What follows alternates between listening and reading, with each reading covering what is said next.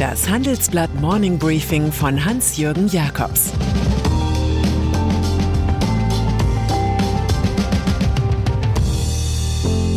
Guten Morgen allerseits.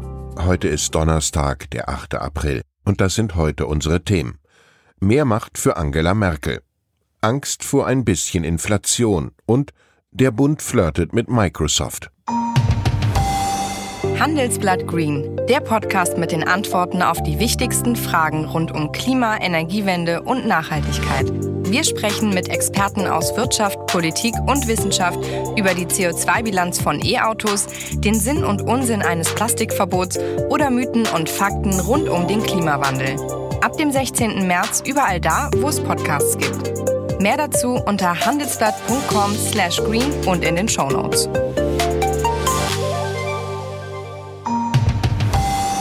Mehr Macht für Angela Merkel. Nach mehr als einem Jahr Pandemie entdeckt die regierende Union, dass der Bund mit ein bisschen mehr Macht besser durchgreifen kann. Anders gesagt, die Bundesländer sollen entmachtet werden. Angela Merkels Moderationsstil verwandelt sich in einen Chefstil. Konkret gibt es in der CDU-CSU-Bundestagsfraktion eine gemeinsame Initiative zur Änderung des Infektionsschutzgesetzes. Damit soll erreicht werden, dass der Bund nationale Ziele eines besseren Pandemieschutzes per Rechtsverordnung durchsetzen kann. Die Anordnungen des Bundes würden dann die der Länder brechen nach dem Motto Ober schlägt unter. Kanzlerin Merkel will das Gesetz offenbar per Abstimmung im Bundestag so festlegen, dass Landkreise bei zu hohen Infektionswerten ihre Maßnahmen verschärfen müssen. Das alte Corona-Regime mit seinen zähen Bund-Ministerpräsidentenkonferenzen neigt sich erkennbar dem Ende zu. Offene K-Frage bei der CDU-CSU. In der K-Frage bei der Union ist den Handelnden die Regie längst entglitten. Die Rivalen Armin Laschet und Markus Söder reagieren auf das, was der andere tut oder eben nicht tut. Manchmal muss man sich sogar überhaupt nicht mehr mit sich selbst beschäftigen, sondern vor allem mit den anderen. Die erstarkten Grünen beispielsweise haben jetzt ein Datum festgelegt. Am 19. April wollen sie ihren Kanzlerkandidaten benennen, also Annalena Baerbock oder Robert Habeck. Bei der CDU-CSU gibt es nicht einmal ein Datum, sondern nur die Fraktionssitzung am Sonntag und Montag. Die Parteichefs Laschet und Söder treten auf und die Abgeordneten hoffen auf eine überraschende Mitteilung. Man warte darauf, dass die beiden einen Vorschlag machten, hinter dem sich alle versammeln könnten, sagt uns Johann Wadefuhl. Die politische Lage macht es erforderlich, dass wir bald eine Klärung bekommen, so der Fraktionsvize der CDU. Die aktuelle Tageswertung verzeichnet übrigens den Vorschlag eines Brückenlockdowns von Laschet als persönlichen Flop, obwohl Merkel und Söder auch nichts anderes fordern.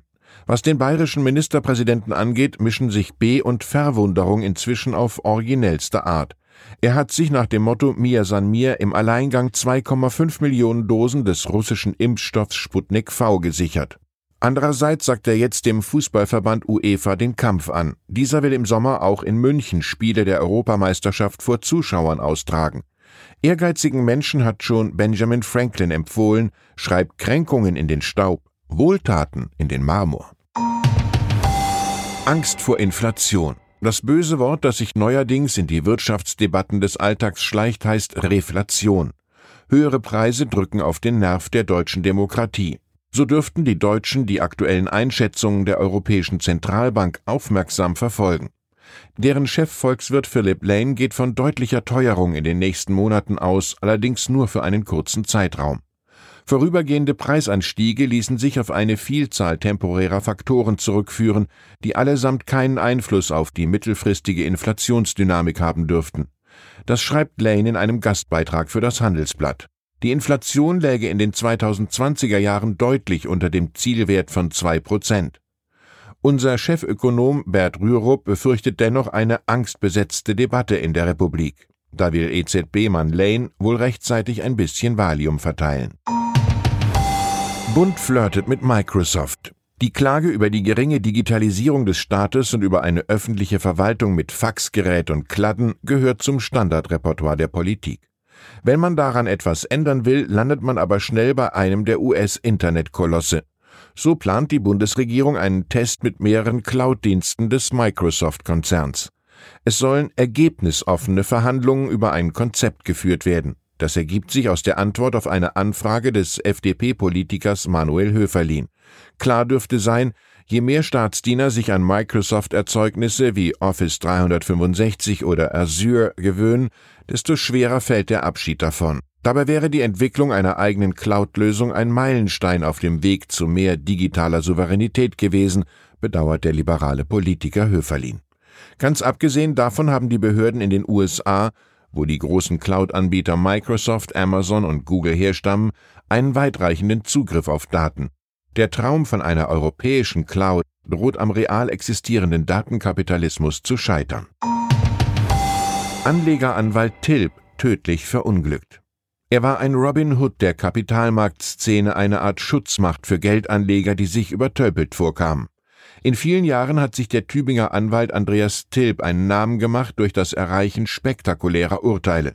Mal ging es um Kickback-Zahlungen der Banken im Finanzbetrieb, dann wieder um Arbeiten am heutigen Kapitalanleger-Musterverfahrensgesetz. Tilp vertrat die Interessen von Aktionären in Verfahren gegen die Deutsche Telekom, gegen Volkswagen, Porsche und Bayer sowie gegen die Hypo Real Estate. Am Gründonnerstag ist Tilp im Alter von 58 Jahren nach einem Fahrradunfall an einer schweren Kopfverletzung gestorben. Seine Kanzlei soll weitergeführt werden. Und dann ist da noch der FC Bayern München. Der erfolgsverwöhnte Fußballspitzenclub müsste eigentlich gleich zwei Gewinnwarnungen herausgeben. Zum einen droht nach dem gestrigen 2 zu 3 im Heimspiel gegen Paris Saint-Germain das Aus in der Champions League und das schon im Viertelfinale. Zum anderen reißen die Spekulationen nicht ab, dass Erfolgstrainer Hansi Flick nach dieser Saison aufhören könnte, um Coach der deutschen Nationalmannschaft zu werden. Er würde auf Joachim Löw folgen, dem er lange als Assistent gedient hatte. Nach Medienberichten ist Flick unzufrieden mit seiner Lage.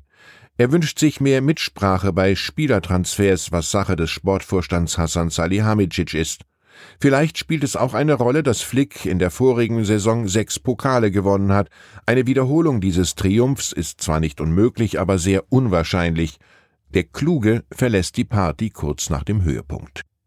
Ich wünsche Ihnen einen siegreichen Tag. Es grüßt Sie herzlich Ihr Hans-Jürgen Jakobs.